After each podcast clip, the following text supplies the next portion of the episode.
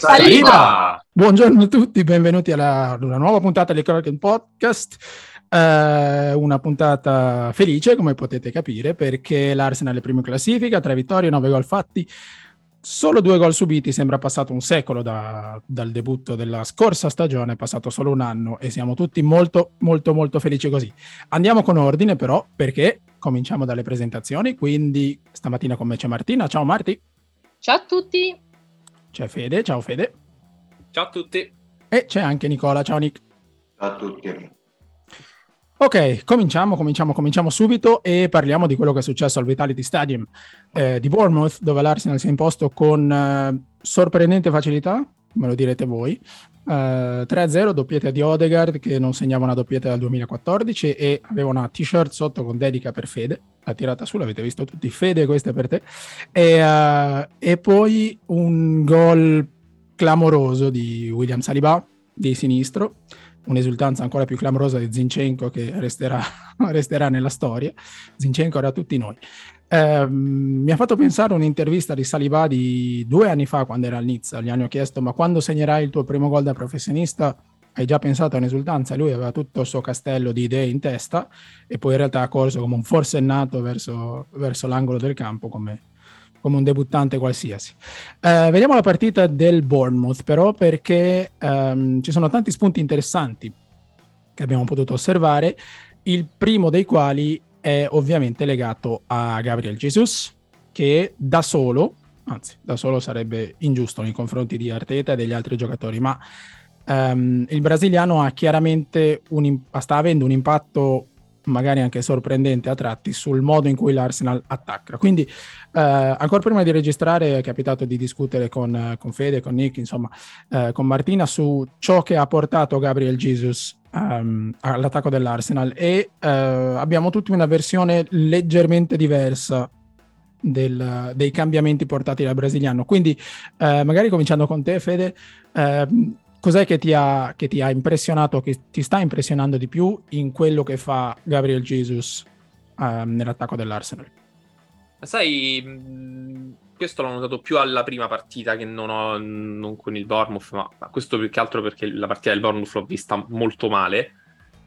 E... però effettivamente mi piace perché si sta, cioè, ti dà un sacco di ricezioni in zone di campo diverse, si muove incontro, si muove sulla, sulla larghezza del campo, eh, si muove dentro l'area soprattutto, che è una cosa che comunque mancava a questa squadra, e, e sta offrendo un set di movimenti, di ricezioni e anche di giocate poi quando è in possesso lui, che oltre a sposarsi perfettamente con tutto il resto della squadra, perché comunque la cosa che a me fa più impressioni in positivo è come lui sostanzialmente è arrivato da un mese, un mese e mezzo, sembra, sembra un giocatore che sostanzialmente è qui da due anni, è perfettamente inserito nel contesto della manovra, è un giocatore che gioca in maniera intensa, che gioca in maniera dinamica, che partecipa molto bene alla fase offensiva, molto meglio di come faceva al City probabilmente.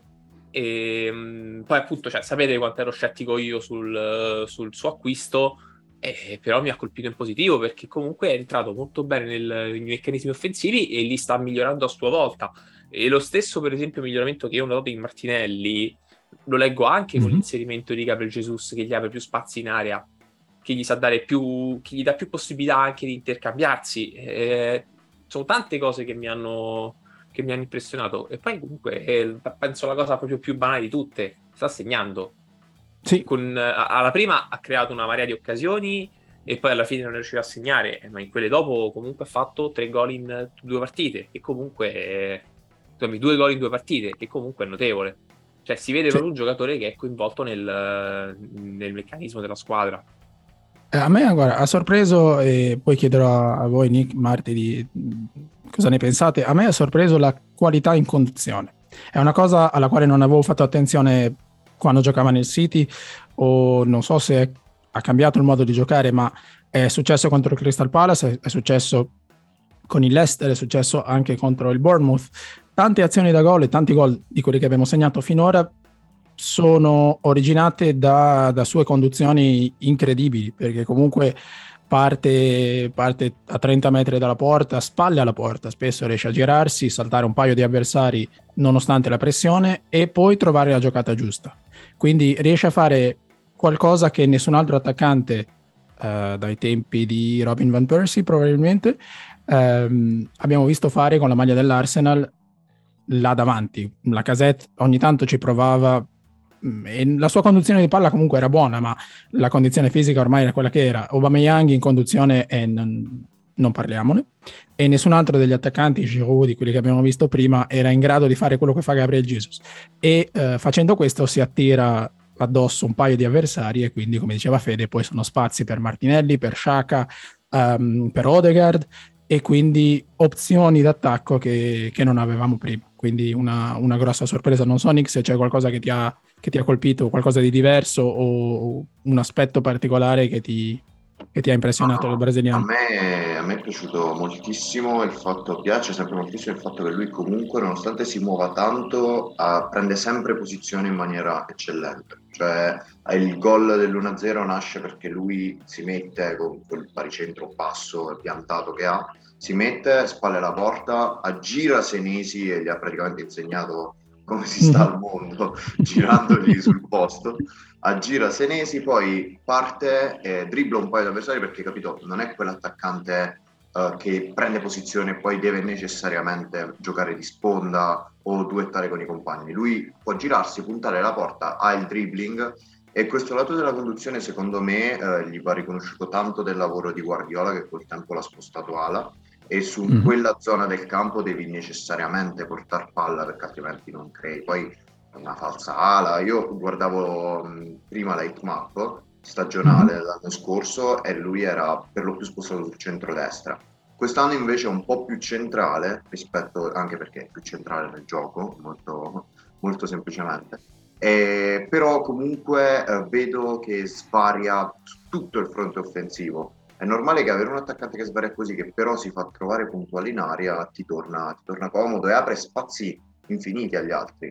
Paragone con Lacazette, sì, ok, ma Lacazette era un mero, cioè facevi i movimenti, ma era un mero finalizzatore da dentro l'area.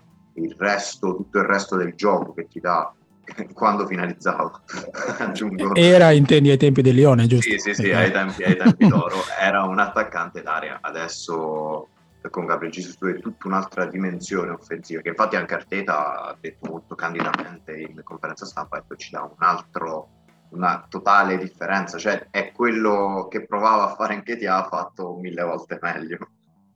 No, ma poi non ricordo, sì, qualcuno lo diceva in un podcast, ma non ricordo um, eh, che diceva che, che deve tirare. Non, non ric- c'era qualcuno ai te- vabbè, poi ascolterò, non so. Scusa, no, Fede. Comunque eh, se vai a vedere, sempre parlando di hitmap, se, se vedi la hitmap della partita di, di Gabriel Jesus è, è spettacolare, cioè si vede proprio tutto il campo coperto sia in lunghezza che in ampiezza. È proprio il, il tipo di, di lavoro che uno si aspetterebbe in una squadra che vuole avere dei movimenti offensivi molto fluidi, e infatti sta funzionando molto bene. Il tutto con un, un lavoro senza palla, e parlo della fase difensiva che, che conoscevamo già, era forse la grande qualità di Gabriel Jesus prima che arrivasse all'Arsenal, ovvero il lavoro di pressing sul, sul, sul primo portatore di palla eh, avversario, e, e soprattutto in ripiegamento, qualcosa che mi ha stupito sia col Crystal Palace che che al Vitality Stadium contro il Bournemouth, eh, la volontà di andare a recuperare il pallone alle spalle del difensore, una cosa che mh, va reso merito a Lacazette. Lui faceva benissimo, perché succedeva spesso che il portatore di palla non si accorgesse della presenza di Lacazette alle sue spalle e lui arrivasse con la puntina del piede a rubargli palla e far ripartire l'azione.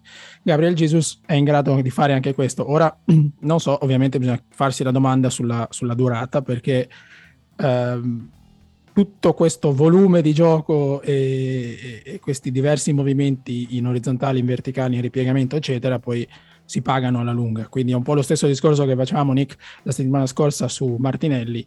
Eh, è un gioco che ti chiede una, un dispendio di energie fisiche e mentali non indifferenti, quindi resta da vedere quanto... quanto durerà il brasiliano. E poi per i gol, sì, segna, segna di più ed è, ed è incoraggiante. Mi, però mi confermate visto che hai guagliato i gol di Lacazette su azione dell'anno scorso, vero?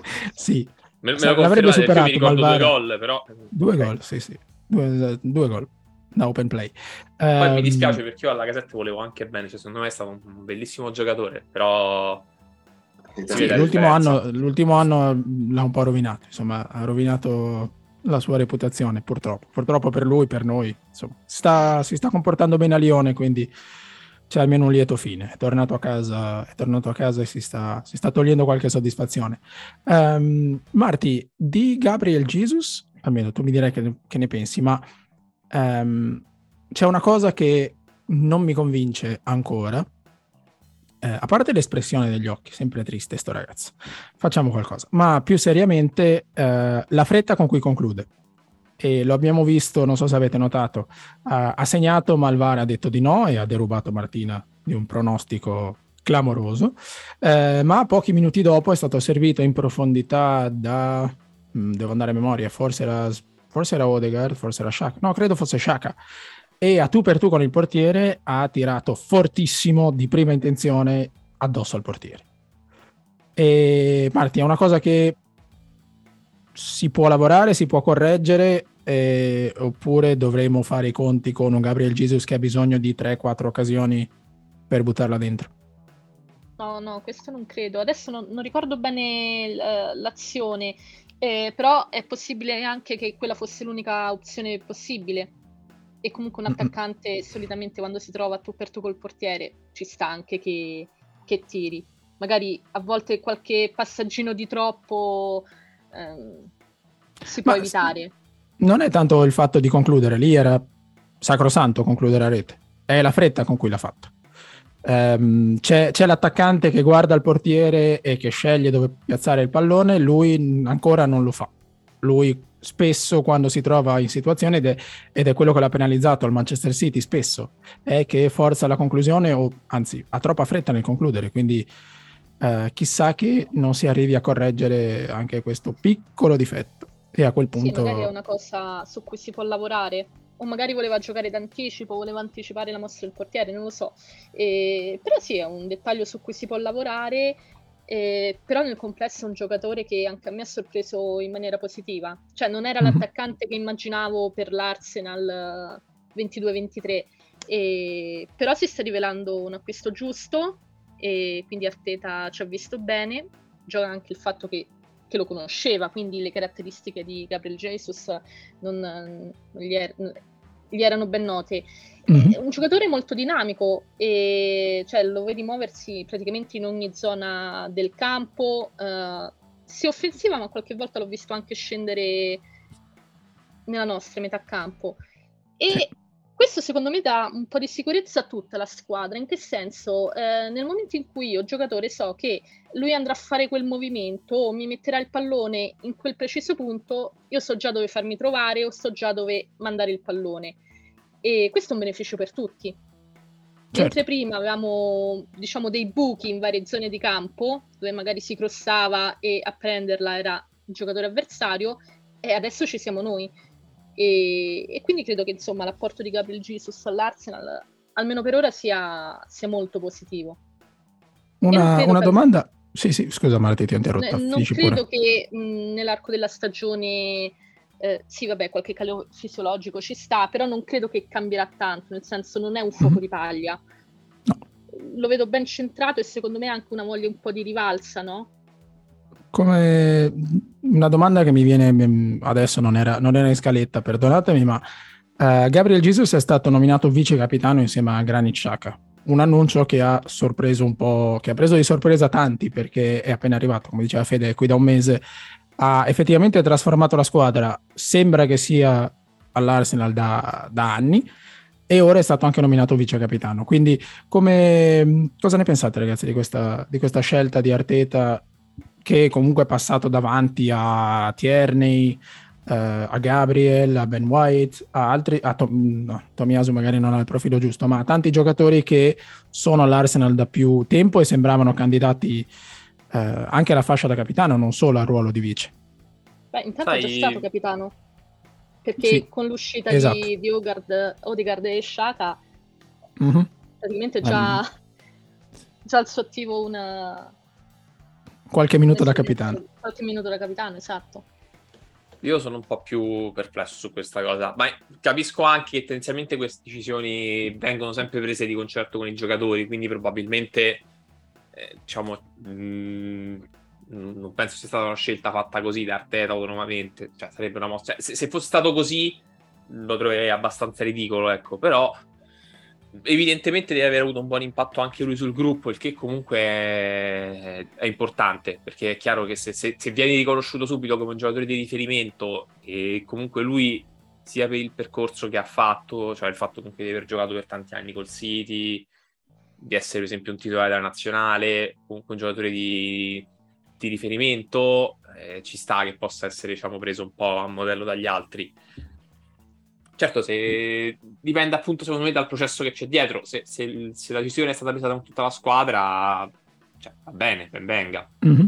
Però una cosa che volevo riprendere sul discorso che sul suo discorso, cioè sulla sua finalizzazione, è che il suo modo di calciare secondo me è semplicemente figlio del fatto che lui, questo lo avevamo già detto, non è un finalizzatore raffinatissimo, non è Haaland. È uno che comunque, se non ha segnato trenta gol ogni anno, nonostante avesse le occasioni per farlo, un motivo c'è. E non penso che, cioè, possiamo fargliene più di tanto una colpa, perché comunque è questo il giocatore che hai. Cioè, non è un giocatore... Non ti pu- puoi anche provare a insistere su, su livelli più alti, ma difficilmente troverai di meglio. Cioè, non, non mi aspetto un giocatore che, se gli dai tre palle gol, ti fa tre gol. Mi aspetto un giocatore che se gliene dai tre te ne fa uno o due al più, ma alla fine va bene anche, ah, sì, sì, no. Venivamo da un attaccante che non, non, non aveva neanche le occasioni, quindi cioè, va bene. Ok, quindi sì, stavo per dire giocatore fatto e finito, insomma quasi, certi, certi Beh, difetti sono ah, difficili da limare.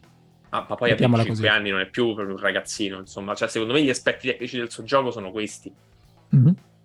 Al più potrà migliorare su qualche altro aspetto, magari sull'intensità, su cioè magari su qualche decisione presa meglio, quello ci sta, poi con l'esperienza che migliori, ma eh, sulla tecnica in senso stretto non credo che possa migliorare più di così. E quindi secondo, secondo te, secondo voi, il commento di Arteta in, nel post partito, quando ha detto che la squadra ha bisogno di più bocche da fuoco, quindi di più giocatori capaci di fare gol, deriva anche dal fatto o da questa consapevolezza che Gabriel Jesus è l'attaccante che è, quindi non, non sarà l'attaccante da trenta gol, perché semplicemente non ha la, non ha, non ha la sensibilità per convertire le palle gol che riceve? Secondo me in parte è sicuramente per quello. Comunque eh... Gabriel Jesus al City mi pare il massimo che abbia segnato sono stati quattordici gol in Premier League, quindi mm-hmm. uh, parliamo comunque, ok, al City aveva uh, ruoli diversi, era probabilmente meno centrale come lo è adesso rispetto all'attacco del uh, sia in posizione di campo sia proprio come valore, e per così mi ricollego anche al ruolo di vice capitano. Secondo me, sì, come dice Fede, innanzitutto queste cose sono sempre discusse nello spogliatoio e poi dipende molto dalla personalità e da come ti percepiscono i compagni. Se i compagni ti percepiscono come un punto di riferimento, e dato che sono tutti brasiliani non fatico a crederlo, o comunque tutti por- pseudo portoghesi non fatico tutti, a tutti crederlo. Tutti Gabriel soprattutto. Esatto. Non fatico a credere che lui possa essere visto come un esempio, mentre Xhaka è un po' più, diciamo, fra virgolette, il senatore del, dello spogliatoio in termini di quanto tempo c'è stato, di personalità, perché Xhaka è comunque sì. un leader a livello di personalità. E sulle bocche da fuoco, secondo me in primis Arteta sta mettendo un po' di sano pepe al finale di mercato, il che non, non guasta mai, anche perché evidentemente ha ascoltato il nostro podcast e, e quindi si è reso conto che qualcosa c'è da fare. Necessario. E, e poi sì, allora, come diceva Fede, Gabriel Jesus non è un finalizzatore alla Haaland, o non è un finalizzatore, ma forse neanche alla Darwin Nunez, cioè quegli attaccanti che ti danno quel tipo di gioco in area. Uh, però uh, c'è da dire che è un attaccante che adesso è forse per la prima volta in un certo contesto di gioco in cui lui è la bocca principale da fuoco, e quindi io sono curioso di vedere che tipo di impatto possa avere e uh, quanto tutto il resto della squadra possa beneficiare da, da lui, l'avevo già detto la settimana scorsa, mi aspetto, io i gol non me li aspetto solo da Gabriel Jesus, mi aspetto la crescita di Martinelli, mi aspetto che Odegaard, come ha fatto ieri, come ha fatto l'altro giorno, guardi più la porta. Tra l'altro ha, fatto, ha tolto un gol di fatto a Gabriel Jesus, perché sì, il gol del due a zero eh, poi dice anche per quello che non arriva a quattordici gol quindi eh, se il, mi aspetto gol da Saka, mi aspetto, ecco, i gol dei difensori sono un qualcosa di sporadico, ma che comunque è frutto anche lì di, una, di uno schema giocato, palla sul secondo, appoggio al centro, difensore che si stacca, poi quello è un capolavoro di gol di sinistro, però incredibile.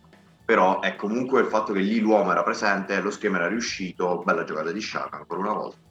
Mm. E io mi, mi aspetto che, allora, secondo me, eh, addirittura Salah mi pare abbia detto che eh, Gabriel Jesus possa puntare alla Scarpa d'Oro o qualcosa del genere. Io fatico a credere che Gabriel Jesus possa puntare alla Scarpa d'Oro, però secondo me può arrivare ad una ventina di gol in Premier League. Questo sono abbastanza, abbastanza fiducioso. Questa, questa ce la teniamo per, per la fine del, del campionato, Nick. Sarebbe ancora più clamoroso del quattro a zero di Martina di Bournemouth Arsenal. Um, vorrei chiudere la parentesi Gabriel Jesus, uh, perché c'è un altro giocatore che, ha, che mi ha particolarmente colpito contro il Bournemouth, e parlo di Ben White. Ancora una volta terzino, perché Saliba è schierato al centro della difesa insieme a Gabriel, e a questo punto non so se Tomiyasu non è ancora pronto o semplicemente se ormai la formazione titolare, almeno la linea difensiva titolare per il momento è quella, e vorrei arrivare proprio a questo punto perché um, non ricordo a memoria un, uh, una partita di Tomiyasu con così tante sovrapposizioni uh, rispetto a Saka e così, tanti, così tante occasioni create. Adesso vado a memoria, ma credo che Uh, di aver visto che Ben White ha creato quattro key passes, quindi quattro passaggi che hanno, che hanno dato adito a un, a un tiro in porta, um, ed è una cifra alta, una cifra da, da terzino molto offensivo, cosa che Ben White non immaginavo fosse. Quindi vorrei vedere un po' con voi, vorrei chiedervi in merito a questo, questo nuovo ruolo di Ben White, se, uh, se sono le caratteristiche dell'ex giocatore del Leeds E del, e del Brighton a fare in modo che uh, si vada più su quella fascia, si vada più sul fondo ehm, per, per, per, per provare il classico cross arretrato di, di marchio Arteta, ehm, oppure se eh, questo è, è un nuovo approccio che, che, si, che sarà indipendente dal fatto che ci sia Ben White o uh, Tomiyasu largo a destra.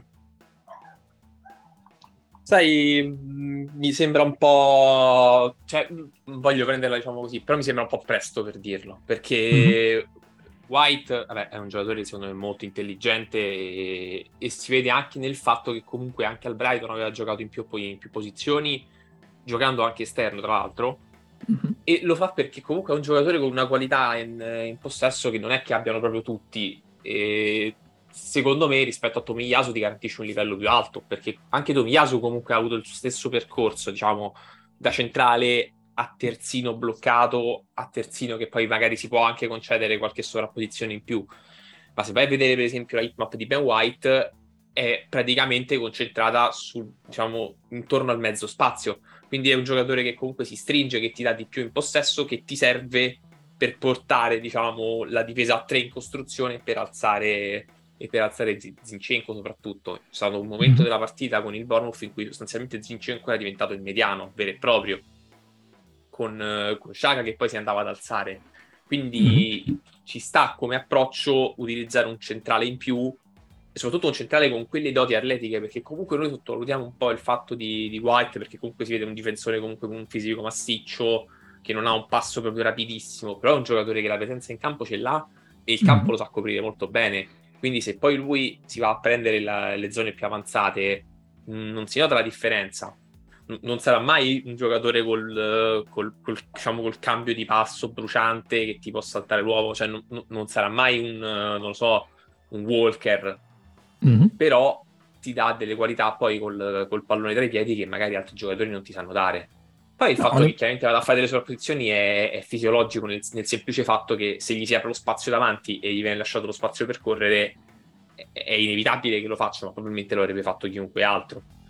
Però è interessante, secondo me questa è la, la conformazione, diciamo, ideale della difesa che abbiamo, cioè o al più con Tierney a sinistra anche se in questo approccio specifico mi sembra molto più Zinchenko quello che può stare lì, perché poi ti puoi rientrare dentro il campo.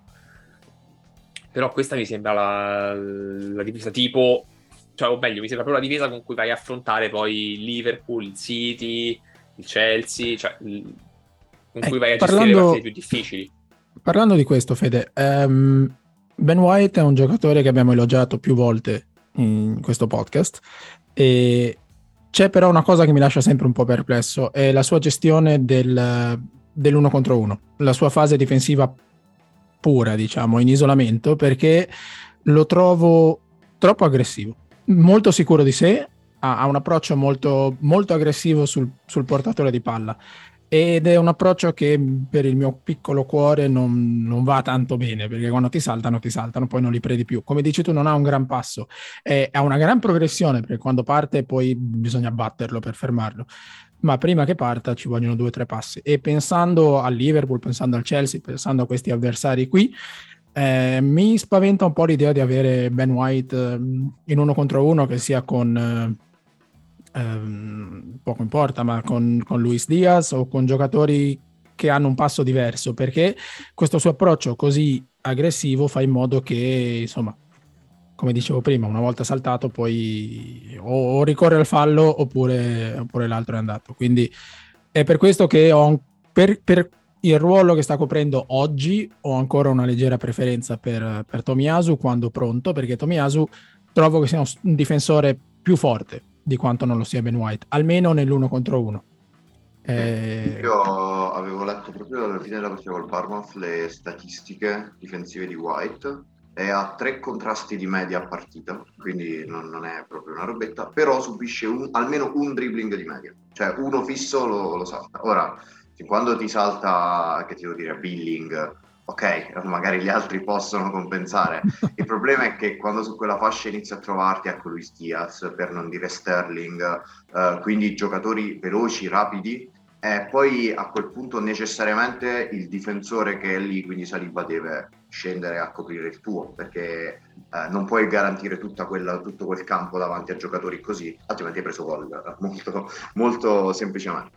Eh, sì, eh, secondo me eh, il discorso è che a quel punto io penso che sia proprio probabile che Tomiyasu vada a sostituire direttamente White senza toccare il duo difensivo, eh, mm-hmm. perché per me eh, il Saliba attuale non lo togli, cioè non lo togli, no, è, al momento non, è impossibile, non lo togli. Gabriel ti dà, eh, l'avevo già detto spesso, l'alternativa White è tutta più l'alternativa a Saliba, Saliba l'alternativa a White, insomma sono giocatori con quelle caratteristiche. Gabriel non ha virtualmente sostituti, a meno di voler considerare il buon Holding un sostituto, eh, quello è un po' dove lo metti sta, e eh, va bene così.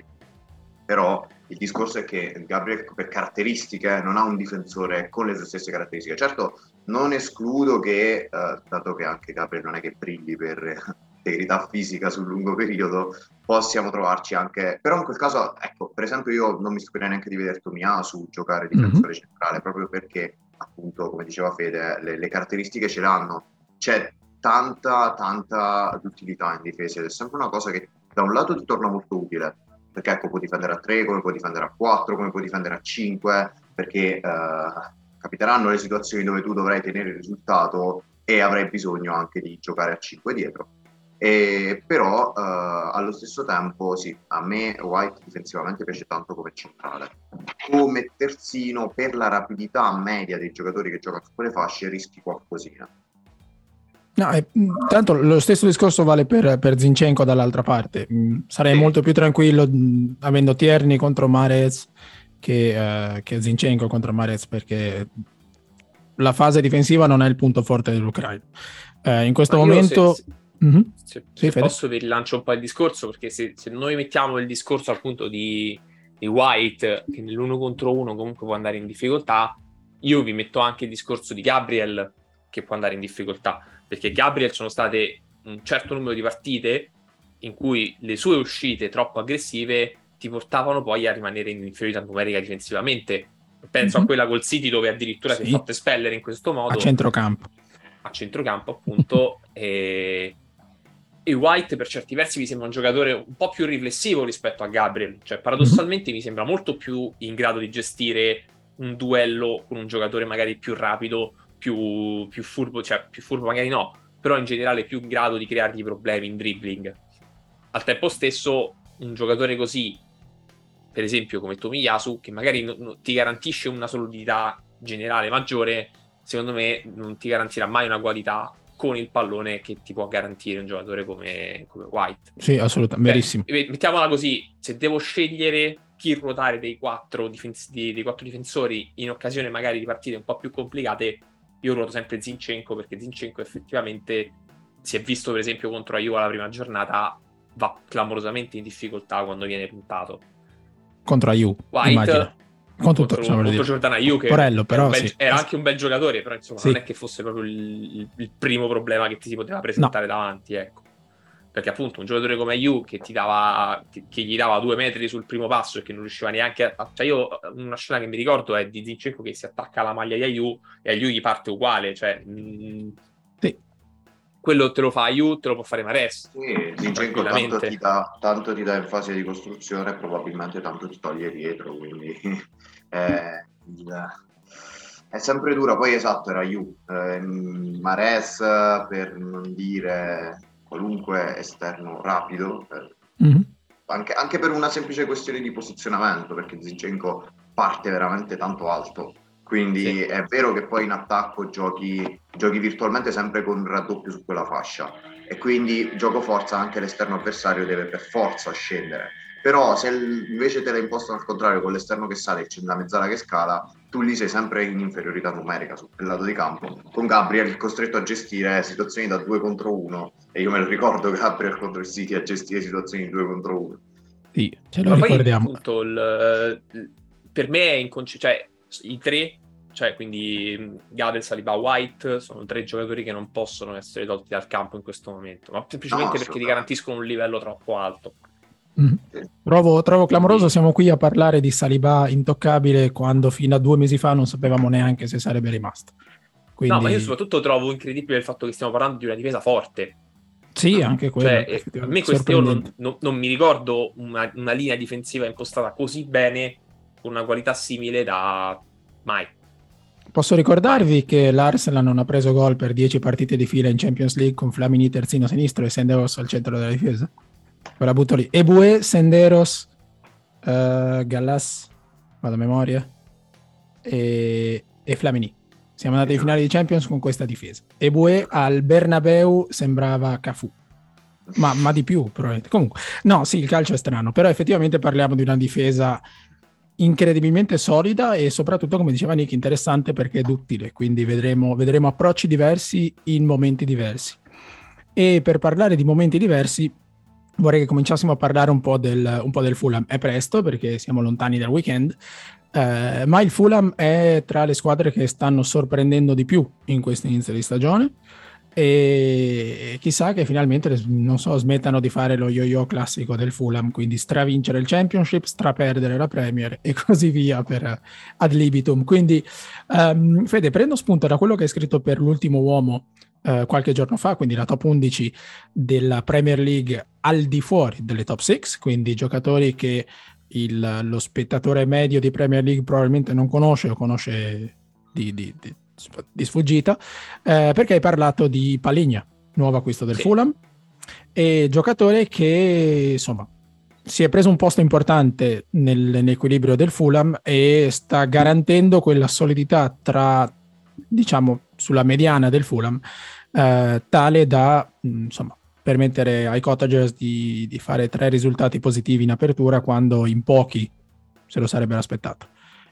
No, ma soprattutto Palhinha è proprio è un giocatore comunque di alto livello, è un giocatore forte essenzialmente, perché è un giocatore che si dà riequilibrio senza palla, che ha una buona qualità col pallone, anche se poi non è, cioè non è proprio il mediano alla Busquets che ti copre campo mm. e ti distribuisce il pallone ovunque, però è un giocatore che per una squadra così che ha, pro- che ha sempre avuto problemi poi a rigestire il pallone quando, quando si trova a giocare in Premier, soprattutto perché si è fatta due anni con, uh, con gente come Seri, che è gente che non sa giocare il pallone, diciamo, in, uh, in condizioni di pressione, e invece Palhinha è, un, è proprio il giocatore che ti dà quel tipo di solidità senza palla, ma anche con la palla. E a me ha fatto mm-hmm. impressione con Liverpool, perché tra l'altro era proprio la, la partita che avevo citato su, sull'ultimo uomo. È un giocatore che quando veniva pressato, anche raddoppiato, da più, cioè anche, io l'ho visto giocare il pallone in to- totale serenità con tre uomini del Liverpool addosso. E, e comunque per, per una squadra che ha bisogno di raccimolare punti, di, di stare più compatta dietro, di stare più organizzata col, col pallone senza, è un giocatore che ti sposta veramente tanto. Mm-hmm. Poi per il resto devo dire il Fulham, se andate a vedere, non, non, non sembra una squadra così, così pericolosa. Tra l'altro sta avendo problemi di infortuni abbastanza gravi, perché eh, si è già perso Wilson, che, era il, che è stato comunque uno dei migliori in Championship, dopo aver perso tra l'altro Carvaglio sul mercato, e in più anche Chebano, che era entrato a sinistra, che doveva essere il, il ricambio di Solomon, a sua volta infortunato, si è infortunato anche, anche Chebano. Quindi comunque hanno un discreto pro- problema di, di organico, eh, però sono una squadra che, che ha belle idee, perché comunque Marco Silva è un allenatore abbastanza bravo, che comunque sa dare una forma alle sue squadre. Poi diciamo le esperienze passate non sono state sempre fortunatissime, però comunque è un, è un allenatore molto intelligente, e secondo me se il Fulham riesce un po' a poi inserire bene i nuovi acquisti, è una squadra molto pericolosa. Per noi non penso che sarà, diciamo così, drammatica da gestire, perché comunque appunto tra infortuni, situazioni un po' più, più problematiche puoi fare la tua partita. E io mi aspetto comunque una squadra che sta più in forma del Liverpool, che tra l'altro vabbè, noi stiamo registrando dopo la partita con lo United, quindi comunque mm-hmm. si può rimettere anche un po' in prospettiva la partita che ha fatto il Liverpool col Fulham. E sì. penso si, si possa dire in serenità che noi siamo in una condizione migliore del Liverpool, penso tipo per l'unica mm. volta in stagione probabilmente. Però... anche perché stanno, stanno passeggiando più o meno, quindi sì, sì esatto. Proprio le gambe pesanti, è una cosa impressionante, si muovono, a parte che ieri hanno riscongelato Milner, quindi cioè, per dare un po' eh, non so, ha, ha, ha attaccato un pippone a Van Dijk di, dopo il gol non lo so, gli ha gridato in faccia con... e Van Dijk non lo vedeva neanche tra dalla sua altezza. Marti, no, vorrei in generale il... sì. no scusami, l'unica cosa sul Fulham, vai, vai, vai. È... sono una bella squadra, cioè sì, sì. effettivamente io li davo quasi certamente per spacciati, invece vedendoli giocare secondo me tre squadre peggiori si trovano tranquillamente. Di queste è l'Everton, e una, una di queste, di queste è l'Everton, ovviamente una di queste è l'Everton. Eh, ma Lampard è tanto bravo, è tanto un bravo manager. Um, Marti, vorrei parlare con te di una cosa, perché um, abbiamo parlato di Gabriel, del suo stile molto aggressivo, abbiamo parlato di White, a cui piace comunque contatto fisico eccetera, eh, dall'altra parte sabato ci sarà uno a cui il contatto, fi- la lotta piace abbastanza, mettiamola così, ovvero Aleksandar Mitrovic. Quindi domanda, chi sarà espulso per primo? No, doma- domanda seria, um, è-, è una domanda delicata, perché eh, insomma conosciamo i pregi e conosciamo i limiti di Mitrovic, um, però noi abbiamo due su quattro difensori che abbiamo al momento tra i titolari che eh, hanno tendenza a volte a lasciarsi un po', a lasciarsi un po' portare dalle, dalle emozioni del momento. Quindi um, se fossi al posto di Arteta e dovessi indicare un giocatore della linea difensiva attuale che debba prendersi in carico Mitrovic cercando di restare in campo fino al novantesimo, uh, su chi, a chi affideresti questo compito? Ammettendo mm. che mh, si parli ancora di White, uh, Saliba, Gabriel e uh, Zinchenko. Sì, io non credo cambierà la, la linea difensiva, cioè partirà con lo stesso undici e poi come al solito farà i cambi intorno al settantesimo per dare un, insomma un po' modo a tutti di giocare, per provare un qualche cosina. Mm-hmm. Beh, non lo so, eh, espulsi spero nessuno intanto, perché, cioè secondo me l'aggressività non è necessariamente una cosa negativa, anzi un pizzico di malizia in più serve, e per tanti anni noi non l'abbiamo avuto. E, mh, non so, magari affiderei, cioè, quello che mi sembra più centrato al momento è Saliba. Molto giovane però. Oddio, in Liga ha avuto a che fare con, con certi elementi poco raccomandabili, però... Eh, insomma, non, non voglio non voglio non, non voglio dire niente su Marsiglia, spero. no no dico non voglio non voglio restituire un ritratto troppo, insomma, troppo da caricatura di, di Mitrovic, però insomma è uno che il corpo lo sa usare bene, a volte anche i gomiti, ehm, e quindi è uno da prendere un po', da saper prendere. Quindi da una parte personalmente sono preoccupato da come Gabriel potrebbe gestirlo, dall'altra, come dici tu, Saliba è il più centrato di tutti, ma parliamo di un ragazzo di ventuno anni, quindi sono un po'... io sono vagamente preoccupato. Quindi Marti, secondo te Saliba no, non necessariamente. Lo gestisce? No, Saliba stava vivendo un momento di forma eccezionale, poi sarà anche il fatto finalmente di aver debuttato con l'Arsenal, ha anche segnato, però lo trovo eh, molto tranquillo in ogni situazione che deve gestire, e mm-hmm. è anche vero che non ha avuto avversari troppo impegnativi, eh, però si sta facendo le ossa e secondo me non, non andrà a sfigurare. Vedremo, sarà, sarà un test interessante. Come dici tu, insomma, ha avuto a che fare con Vardy, ma Vardy ha ricevuto veramente troppi, pallo- troppi pochi palloni giocabili per... Ma paradossalmente io trovo... Vardy dovrebbe andare in pensione, se, se posso. eh, sarebbe un'idea. No, io paradossalmente eh, vedo più in difficoltà giocatori con più esperienza, vedi Zinchenko, a trattare con certi avversari, che non Saliba. Mm-hmm. Effettivamente sì, abbiamo parlato dei problemi difensivi, um, quindi a parte, è una domanda aperta, quindi me lo, mi direte voi, ma um, a parte Mitrovic, fine, che, che, è il, che è il fulcro del gioco del Fulham in attacco, um, quali sono gli altri giocatori che eh, pur con un organico ridotto, come diceva Fede, e pur comunque con una qualità da, da neopromossa, potrebbero causare problemi a, a Zinchenko, a Xhaka, a White, non importa, quali potrebbero essere i duelli che rischiamo di perdere e che potrebbero quindi complicarci un po' il pomeriggio sabato? Secondo me, eh, per quanto riguarda, tenendoci in tema esterni, due terzini, perché sia Tete che Robinson spingono tanto, quindi se è vero come è vero che poi anche loro dall'altro lato concedono qualcosa, però è anche vero che, eh, come diceva prima Fede, il Fulham gioca bene, e poi sì, lasciamo stare la gara d'esordio contro il Liverpool in casa, entusiasmo a mille, Mitrovic che eh, boh, non lo so, sembrava onnipotente, ha dribblato Van Dijk in area di rigore, quindi eh, non è proprio una roba che succede tutti i giorni, e loro eh, hanno, come ha detto proprio Fede prima, tanti infortuni. Solomon, eh, che vanno, sono tutti giocatori che ti danno soluzioni diverse. Al mo- contro il Brentford sono partiti con Stanfield, Pereira e Reed dietro a Mitrovic.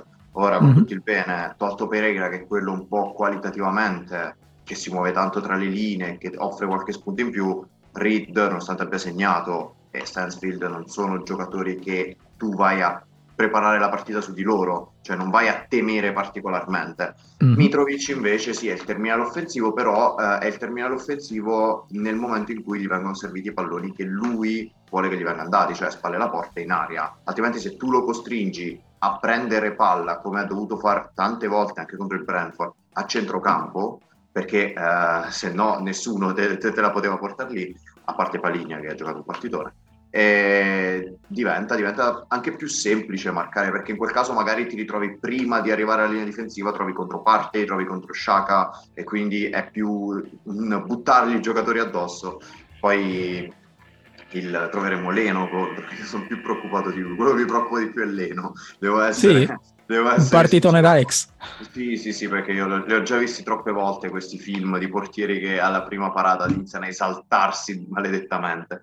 E, però allora, a me il Fulham piace come squadra, tutto sommato è ben allenata, ha tanti infortuni. Secondo me eh, non dovrebbe avere troppi problemi nel salvarsi, anche perché, ripeto, ho visto due o tre squadre che sono di un livello clamorosamente basso, ma clamorosamente basso, e ripeto, una di queste è l'Everton.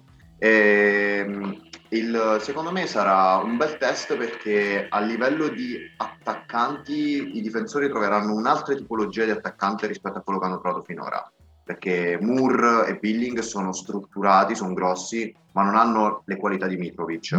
Vardy giocava, predicava nel deserto, uh, e poi abbiamo incontrato Eduard, che comunque è un giocatore più di movimento che di, su cui buttare palla e te la tiene su. sarà, sarà un bel test. Io ti ho detto, devo temere qualcuno, temo i due esterni, i due terzini, mm. per la capacità di spingere. Sì, io pure mi, devo dire mi allineo abbastanza. La partita secondo me su Mitrovic si regge molto su quanti palloni effettivamente poi gli, gli verranno fatti toccare. Cioè se, se ogni volta che lui viene deve toccare palla gli arriva addosso il Gabriel o il Saliba di turno, secondo me al terzo calcio che prende tendenzialmente lo, lo puoi provare a considerare fuori dalla partita. E, però sì, tra l'altro una delle cose che mh, a me ha impressionato è il fatto di, di Andreas Pereira, che secondo me era di netto il peggiore dei tre, di, dei tre trequartisti del, del Fulham, e praticamente per contingenza si è trovato ad essere il migliore, e mm-hmm. a me questa cosa fa un po' impressione. Però sì, mh, io pure ho questo irrazionale timore sulla partita di Leno, perché devo dire su questo cioè, ho, ho anch'io il, il film del portiere che, che prende la giornata buona e, e para anche le mosche. Poi va detto, non è una partita che idealmente ti dovrebbe creare problemi, e soprattutto per esempio la coppia centrale che hanno loro, che comunque è una coppia abbastanza macchinosa soprattutto sul, sul lato di rim, è una coppia centrale che tu con i movimenti che fai davanti puoi creare a cui puoi creare molte difficoltà, soprattutto se, se riesci a prenderli con il campo alle spalle. E quindi sì, cioè potrebbe essere, diciamo, il mismatch secondo me sarà proprio sulla zona centrale del campo. Poi appunto l'altro giocatore un po' più interessante è Palhinha, ma lì secondo me non è il giocatore che ti cambia poi immediatamente la partita, troppo, generale, sì, non, troppo non lontano sono, dal, dalle zone calde probabilmente. Diciamo sono abbastanza tranquillo sul fatto che comunque questa possa essere una partita tranquilla, ecco. Sì, adesso mi avete messo l'ansia con Leno, non ci avevo pensato, adesso sono preoccupatissimo dal fatto che Leno pari tutto. No, secondo me sarà sopraffatto dalle emozioni. sessantamila persone pensavo... l'applaudono e poi si, si emoziona, eh. scatta, la pape- scatta il paperone subito. Chi Ma io ero convinto che non avrebbe più giocato, perché anche quando è arrivato ha giocato Rodak la prima, invece no, l'ha, l'ha messo titolare, quindi... Già dalla seconda ha giocato sempre Leno. Esatto. Rodak si è accomodato. Sì, uno che non gioca invece ho visto è Diop, che è arrivato al West Ham. Potrebbe essere un inserimento, beh, viste le difficoltà della, della linea difensiva del, del Fulham, magari potrebbe essere la novità, chissà. Secondo me non... è un po' presto per vederli nuovi, perché anche da... cioè, avrebbero anche Duffy, che secondo me è meglio di Diop allo stato attuale, mm-hmm. e non sta giocando, cioè entra a partita in corso se proprio serve, che deve farti le barricate, ecco. Quindi in linea di massima non mi aspetto grandi novità. È strano come le neopromosse abbiano scelto strade completamente diverse, quindi eh, vai, il Nottingham Forest, che ha deciso di rivoluzionare tutto e comprare chiunque per, per cifre spropositate, e invece squadre che hanno mantenuto un'ossatura un po' più conosciuta. Allora, un po' più, sul po mercato più del solida. Forest te ne posso parlare però a microfoni spenti, perché comunque ci tengo alla vita. Una follia, una follia, sì, originista. Non è finita, appunto, chissà. Non è finita. Um, io direi che possiamo chiudere qui la parentesi che riguarda uh, la squadra maschile. Preferirei non parlare oggi di mercato, perché si è parlato di Pedro Neto, non ci credo neanche un secondo che l'Arsenal spenda cinquanta milioni per Pedro Neto oggi, uh, e anche qui a microfoni spenti sapete cosa ne penso, ma un infortunio ha complicato i piani. Comunque resto della mia idea, um, credo che sia una cosa più alla Rafinha, alla Lisandro Martinez, e poi qualcosa succederà, ma qualcos'altro. Qualche procuratore quindi ha chiesto un, un po' di hype, diciamo così. Chi? Jorge chi? Jorge no. M. No, Jay Mendes, non mi ricordo. Uh, no, non parliamo di mercato, ci sarà tempo, tanto c'è ancora una settimana abbondante, vedremo un po', vedremo un po' cosa succede. Uh, Nick, vorrei parlare due minuti con te di quello che succede ai nostri giovani ragazzi in prestito per l'Europa, e Martina puoi parlare con te un minuto del, del secondo acquisto estivo dell'Arsenal, fino a, dell'Arsenal Women fino a questo punto. Um, e quindi cominciamo, anzi cominciamo da Lina Hurtig. Cominciamo dalla svedese che eh, è arrivata dalla Juventus, quindi uh-huh. ne parlavamo prima di iniziare la registrazione. Primo trasferimento dalla, da un club professionistico italiano, perché ricordiamo che il campionato italiano non era professionistico, ehm, verso, verso la Women's Super League, e quindi Marti è arrivato un altro attaccante, eh, l'ennesimo. Perché... eravamo un po' a corto, quindi si è deciso di investire in quel reparto. No, è un acquisto che lascia un po' di, di perplessità, non tanto per il valore della giocatrice, che comunque è ben noto a tutti, ma quanto per la strategia che, che l'Arsenal sta adottando in questa, in questa sessione di mercato, sempre se di strate- strategia si possa parlare. Mm. Andiamo a infoltire un reparto dove siamo già pieni. È vero che abbiamo perso Parris, che è andata alla, allo United, eh, però se Parris è andata via anche perché non è che ha avuto tante occasioni di, di mettersi in mostra nella scorsa stagione, eh, mentre rimaniamo molto corti a centrocampo. Sì. Allo stato attuale siamo con gli Avelti, Jordan Knox, che ancora dobbiamo vedere se ha recuperato dall'infortunio e quanto ci vorrà per tornare sì. al, al meglio della condizione, Frida Manum mm-hmm. e e Kim Little. Little. È tornata sana integra dagli Stati Uniti? Sì, che sembra che non si ferma mai. Sana e bene. Paradossalmente è quella che dà più, più certezza in questo momento. Eh, povera Lia Velti, cioè, deve arriverà a fine stagione con una bombola d'ossigeno e due ginocchia nuove e mm-hmm. se, non ha, se non avrà un ricambio. No, eh, Lina Hurtig è un questo abbastanza interessante perché va a riformare una coppia d'attacco Uh, con Blackstenius, che abbiamo già visto sia in precedenti esperienze al club sia nel, nella nazionale norvegese. Ehm, non so, magari è, serve anche per dare più stimoli a, a Stina, che nella sua prima esperienza all'Arsenal ancora non ha convinto appieno. E, però tatticamente insomma non, non credo Vabbè. apporti qualcosa di nuovo. Ti faccio, ti faccio una domanda, Marti, una, una domanda proprio schietta, diretta, un po' cattivella, così me lo dici tu. Mm. Uh, Lina Hurtig ha le qualità o ha la possibilità di mettere seriamente in discussione il, il ruolo di Katie McCabe come esterno, di Katie McCabe prima e di Kathleen Ford come esterno di sinistra del tridente dell'Arsenal? Sì o no? Allo stato attuale no, nel senso mm. dobbiamo vederla giocare nell'Arsenal, ci sono comunque delle gerarchie, eh, ci sono giocatrici che ormai eh, si conoscono a memoria e Lina al momento è un nuovo innesto, quindi mm. fatico proprio a vederla eh, prendere il posto o di Ford o di McCabe, fermo restando che ci sarà Ketley come terzino sinistro e poi mm. una tra McCabe e Ford andrà a completare il, il trio di attacco. Eh, non dimentichiamo penso... Mana Iwabuchi, tra l'altro, che di solito opera Mana in quelle Iwabuchi. Zone pure lei. Esatto, ma che all'occorrenza potresti anche accentrare un pochino. Mm-hmm. Però qui sorge un altro problema. Se mettiamo Blackstenius come punta, automaticamente Midema scala e va a giocare da numero dieci. Quindi rischiamo di avere un po' di affollamento in quella zona di campo. Eh, giochiamo non lo so, col, da... con l'uno uno otto. Mettiamo Lea Williamson, sì, eh. Lea Velti e poi tutti gli attaccanti che abbiamo a disposizione. Probabilmente sì, vinceremo eh. la Super League. Così detto, com'è. Sì, se, se non ci scavalcano poi con i lanci lunghi e arrivano a tu per tu col, col portiere. Non lo so, in questo momento mi sembra... Cioè non so quanto sia voluto questo acquisto. Cioè, no voluto. Insomma, ci hanno anche speso un po' di soldini. Ehm, non so se fosse proprio la prima scelta. Cioè io fatico Curioso. a credere che Edwal non si renda conto che abbiamo delle carenze a centrocampo, mentre per l'attacco si poteva aspettare. Chissà, e effettivamente qualche dubbio sorge. Eh, Marti, anche il mercato femminile è ancora aperto, mancano un paio di settimane, dura, se non sbaglio dura un po' di più rispetto a quello maschile. Um, ti aspetti qualche movimento supplementare? Eh, Atta, più che mi aspetto, aspetta. ci spero. Esatto, stavo per riformulare la domanda. Te li aspetti o ci speri? Perché sperare, sì, siamo d'accordo, ma l'Arsenal si muoverà un, per un centrocampista magari, oppure, oppure no? Secondo te qual è la tua sensazione? Mm, non lo so, perché quest'anno sono stati abbastanza misteriosi. Cioè, non, non si sono aperti più di tanto, mentre nella scorsa sessione sapevamo che comunque Iwabuchi era monitorata da tempo, era questione veramente di giorni, di mesi affinché firmasse per l'Arsenal.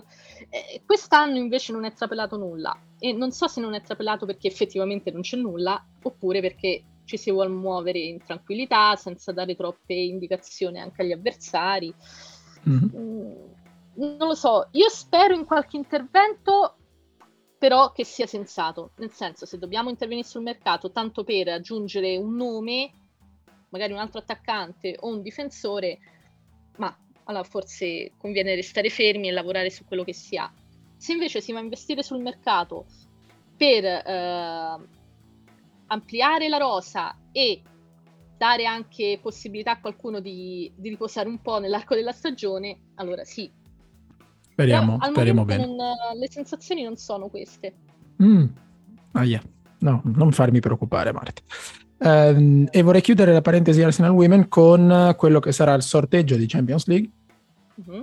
Um, se non sbaglio, dicevi il primo settembre, sì. Ricordo bene, e che potrà metterci davanti, insomma, avversarie che sulla carta sono tutte abbordabili o, o quantomeno che sia tecnicamente o che sia per palmarès e esperienza sono tutte avversarie che l'Arsenal dovrebbe, eh, dovrebbe poter superare agevolmente, ma eh, Marti, ce n'è una che preferiresti oltre le altre eh per beh. ovvie ragioni. Dici, dici, un po', dici un po' chi potremmo incontrare e soprattutto e poi parlaci di, della squadra che preferiresti incontrare tu.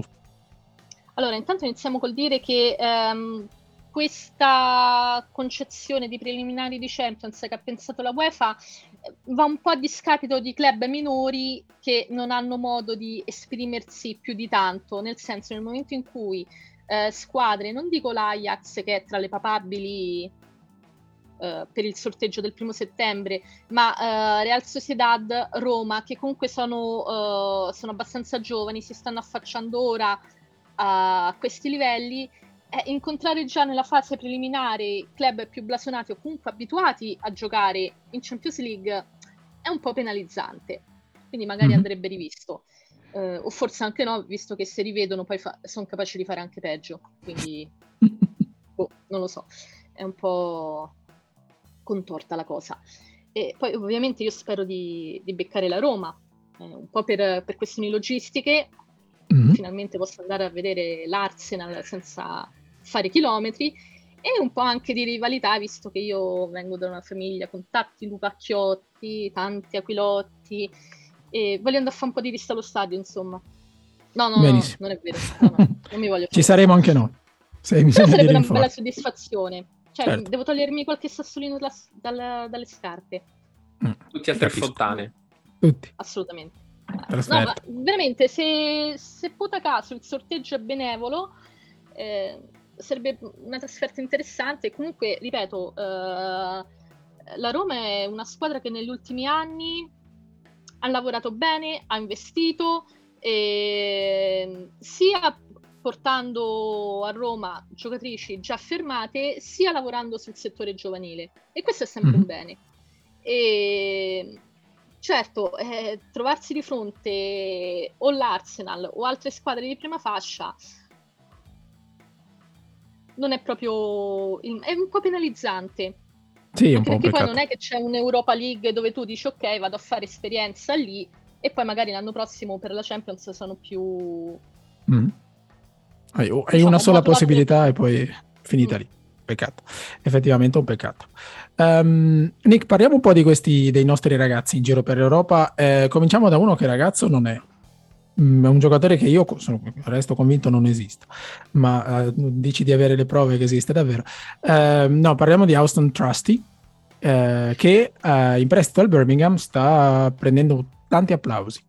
Innanzitutto si è ritagliato un posto da titolare subito e convince. Raccontaci un po' di, di questo difensore, difensore centrale mancino, quello che manca a noi, che Arteta però eh, sembra non aver mai preso in considerazione, quindi eh, quando dico che non esiste ovviamente faccio riferimento al fatto che ogni volta che Arteta ha parlato di nuovi acquisti eh, non l'ha mai nominato, quasi come se non fosse al corrente. Sì, eh, all'inizio sembrava la classica operazione di marketing, eh, dato che appunto nessuno sapeva neanche che l'operazione fosse conclusa a gennaio, quindi eh, è arrivato molto in sordina, però in realtà al Birmingham sta facendo molto bene. È avvantaggiato dal fatto che Eustace, l'allenatore del Birmingham, gioca a tre, e mm-hmm. uh, lui è, Antonaschi è perfetto per giocare a tre. Lui nasce come terzino, ha giocato sempre, quasi sempre da terzino, però ha un fisico tale da permettergli di fare il centrale, quindi in quel ruolo lì è per me ideale, anche perché uh, spinge tanto, uh, le prime partite è stato nominato M V P, cioè senza... senza colpo ferire, quindi molto molto molto bene. Cioè, poi ovviamente non parliamo di un, di un ragazzino, perché Trasti ha comunque ventiquattro anni, quindi mm-hmm. è un giocatore che è chiamato a fare un'annata importante per poi potenzialmente avere un ruolo da ideale riserva uh, nel, nella squadra dei grandi, ah, oppure da ideale plusvalenza nel, nel futuro. Quindi... Qual è, qual è, qual è l'opzione più probabile ad oggi, secondo te, tra le due? Quindi un reintegro per completare la, il parco dei centrali difensivi e quindi fare da, da riserva a Gabriel, oppure una cessione? Allora, eh, dipende da, da quello che succederà con Holding principalmente. Cioè, se tu vuoi la soluzione a costo zero, ma anche in quel caso credo, credo sia, a meno di avere un'annata clamorosa condita da una prossima pre-season ancora più clamorosa, Trasti sia destinato ad essere uno che la maglia dell'Arsenal la vedrà magari in qualche amichevole e poi e poco altro. Poi magari diventa il nuovo, il nuovo Roberto Carlos, io non ho, non ho ancora il dono della preveggenza, però eh, ci stiamo lavorando. E il, lui sta facendo veramente bene, sarebbe sbagliato negarglielo, sta giocando molto bene, il Birmingham non vive esattamente di risultati esaltanti, però lui è sempre tra i migliori in campo, quindi anche i compagni di squadra ne hanno riconosciuto subito il valore e la leadership, eh, anche perché, come spesso dico, lui viene dalla M L S, è un campionato tatticamente molto, diciamo, ancora grezzo, ma che fisicamente impone standard importanti, atletici proprio,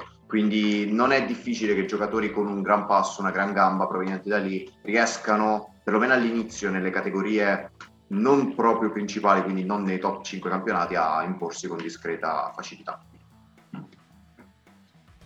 E poi c'è tutto il circolo degli altri giovani. Esatto, perché ce n'è uno che ha avuto un inizio di stagione ancora più clamoroso, e parliamo ovviamente di Folarin Balogun, eh, il, andato in prestito al, al Reims in, in Ligue uno per sostituire um, ah, mi sfugge il nome del, eh, grazie mille, che è passato al Paris Saint-Germain, e um, un prestito che subito mi ha sorpreso, perché eh, mi aspettavo un prestito nel Championship o magari un prestito comunque in Inghilterra, in una squadra, in una neopromossa di Premier, eh, ma un prestito che ha tanto tanto tanto senso, perché eh, il club francese è rinomato per la, l'approccio con il, lo sviluppo dei giovani, e eh, l'anno scorso, se non ricordo male, è stata la squadra con, la, con l'età media più bassa di, dei maggiori cinque campionati europei.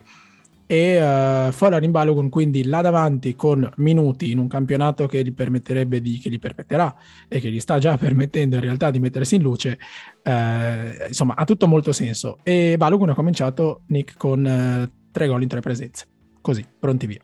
Sì, il uh, Reims è una squadra, è ancora credo la squadra con uh, forse uh, a livello europeo c'è cioè il Salisburgo, ma loro lo fanno per con un'altra tipologia di di investimento e con un'altra proprio filosofia fuori dai campionati europei. In realtà il Reims è improntata sul player trading e sul far sviluppare il talento, il talento giovanile, che hanno, hanno un'età media mi pare tra i ventitré virgola otto e i ventiquattro, quindi eh, le prime due partite tutta questa, questa cosa si è vista, perché ha preso otto gol in due partite, e Balogun è un giocatore che sta beneficiando tanto del fatto che è l'unico terminale offensivo del Rem, e i tre gol che ha fatto, oltre a quello sul rigore però se l'era procurato e l'ha voluto battere, quindi già il fatto che ha la discreta personalità di prendere palla, metterla sul dischetto e dire tiro io è indicativo del fatto che comunque arrivi da una realtà che impone una pressione diversa rispetto a quella del Reims. E gli altri due invece sono gol molto da opportunista d'aria. Il primo in realtà, quello segnato all'esordio, è un, veramente un gran bel gol, perché ha fatto un bel colpo di testa.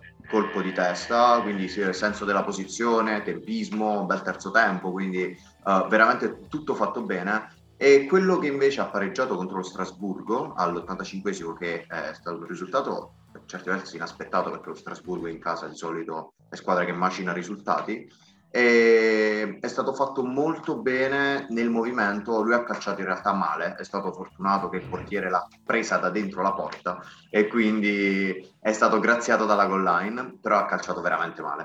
Eh, nonostante ciò io lo vedo molto più maturo, molto più coinvolto a livello di gioco, poi eh, beneficia, l'ho detto, oltre che del fatto di essere davvero l'unica soluzione offensiva e l'unico che ha gol nelle gambe, anche del, del, della fantasia, della qualità che ha dietro con Dumbia, con Ito, uh, poi ci sarà tempo con Adelan, quindi ci sono, c'è tanto talento a Reims. Oscar Garcia ha tanto da fare per canalizzarlo, perché quando c'è tanto talento uh, c'è anche la possibilità di prendere imbarcate che ammazzano il morale, e mm-hmm.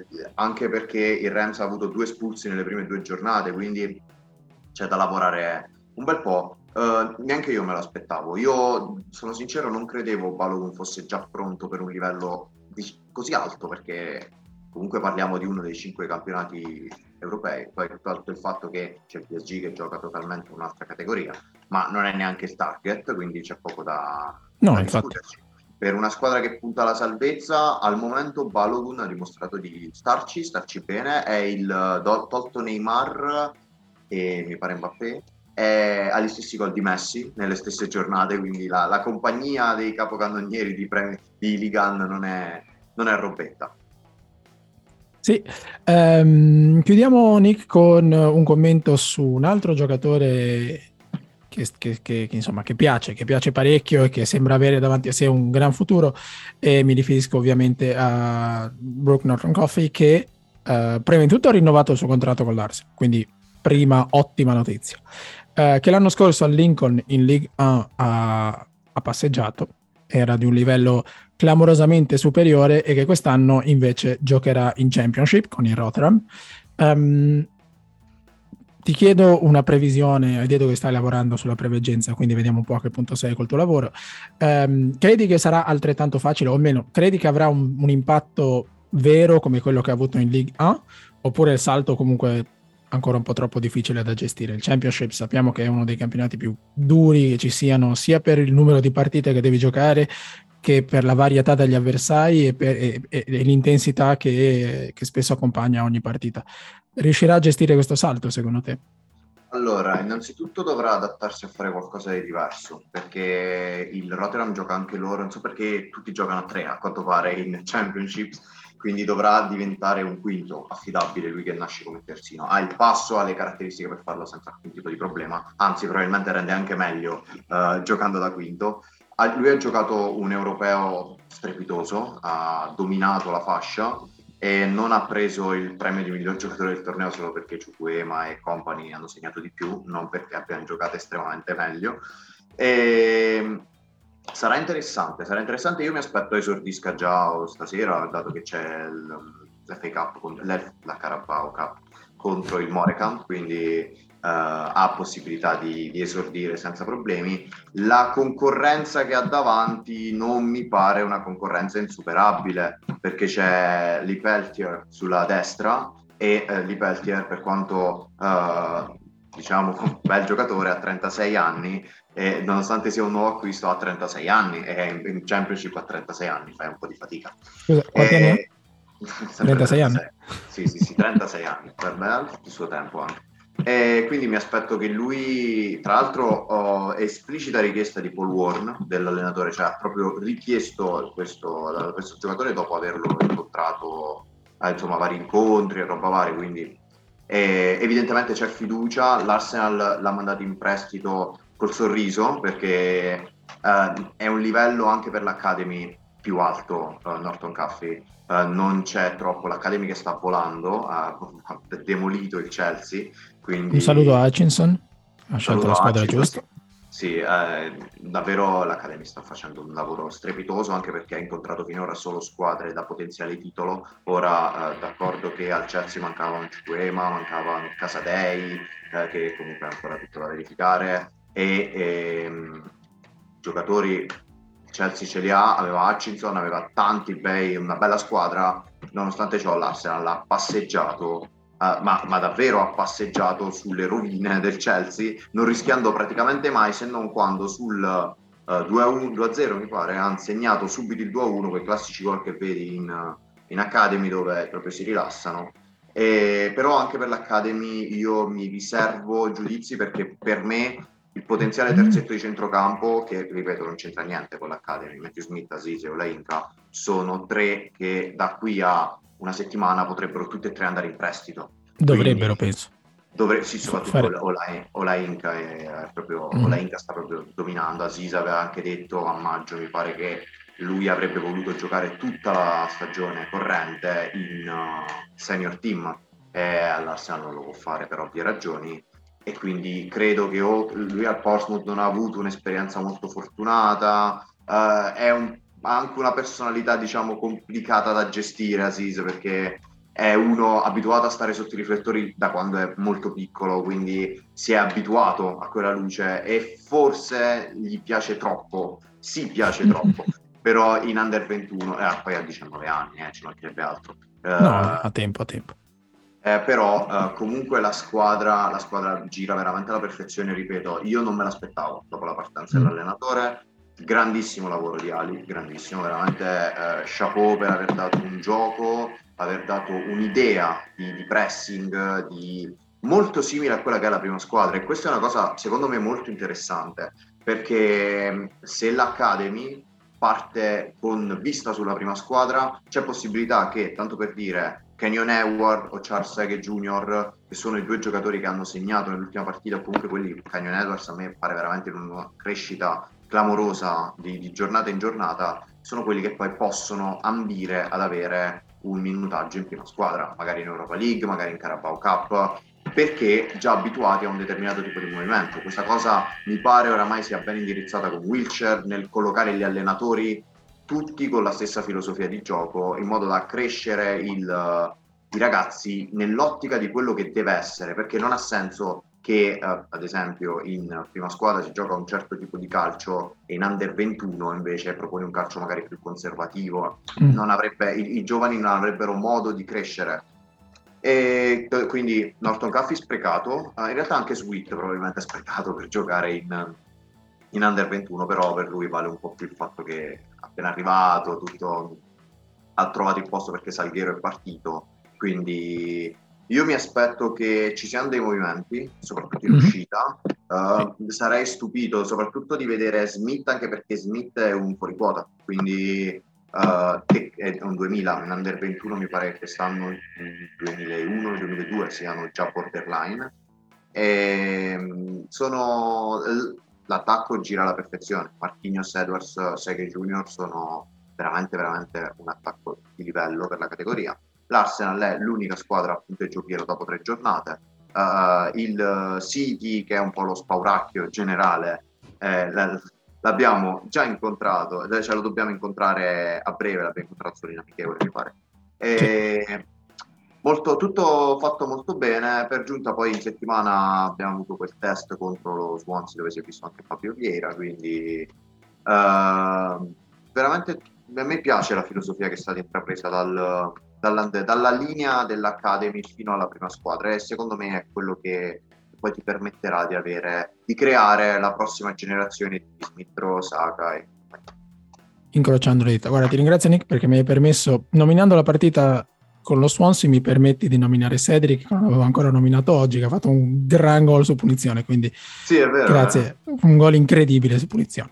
Eh, parleremo poi nelle prossime puntate anche di Charlie Patino, che al momento è fermo per infortunio ma che passerà la stagione al Blackpool, eh, riparleremo di Marquinhos, parleremo di Nuno Tavares che ha una nuova vita a Marsiglia, um, ma direi per oggi possiamo chiuderla qui. Abbiamo parlato di ciò che è successo al Vitality Stadium, abbiamo provato a parlare di quello che succederà all'Emirates eh, contro il Fulham, abbiamo parlato di Lina Hurtig, della quale troverete una sta- trovate già in realtà una scheda completa sul, sul blog a cura di Martina, e quindi direi che possiamo passare ai saluti per oggi e darci appuntamento alla, alla settimana prossima con un nuovo episodio, quindi grazie mille Marti, alla prossima.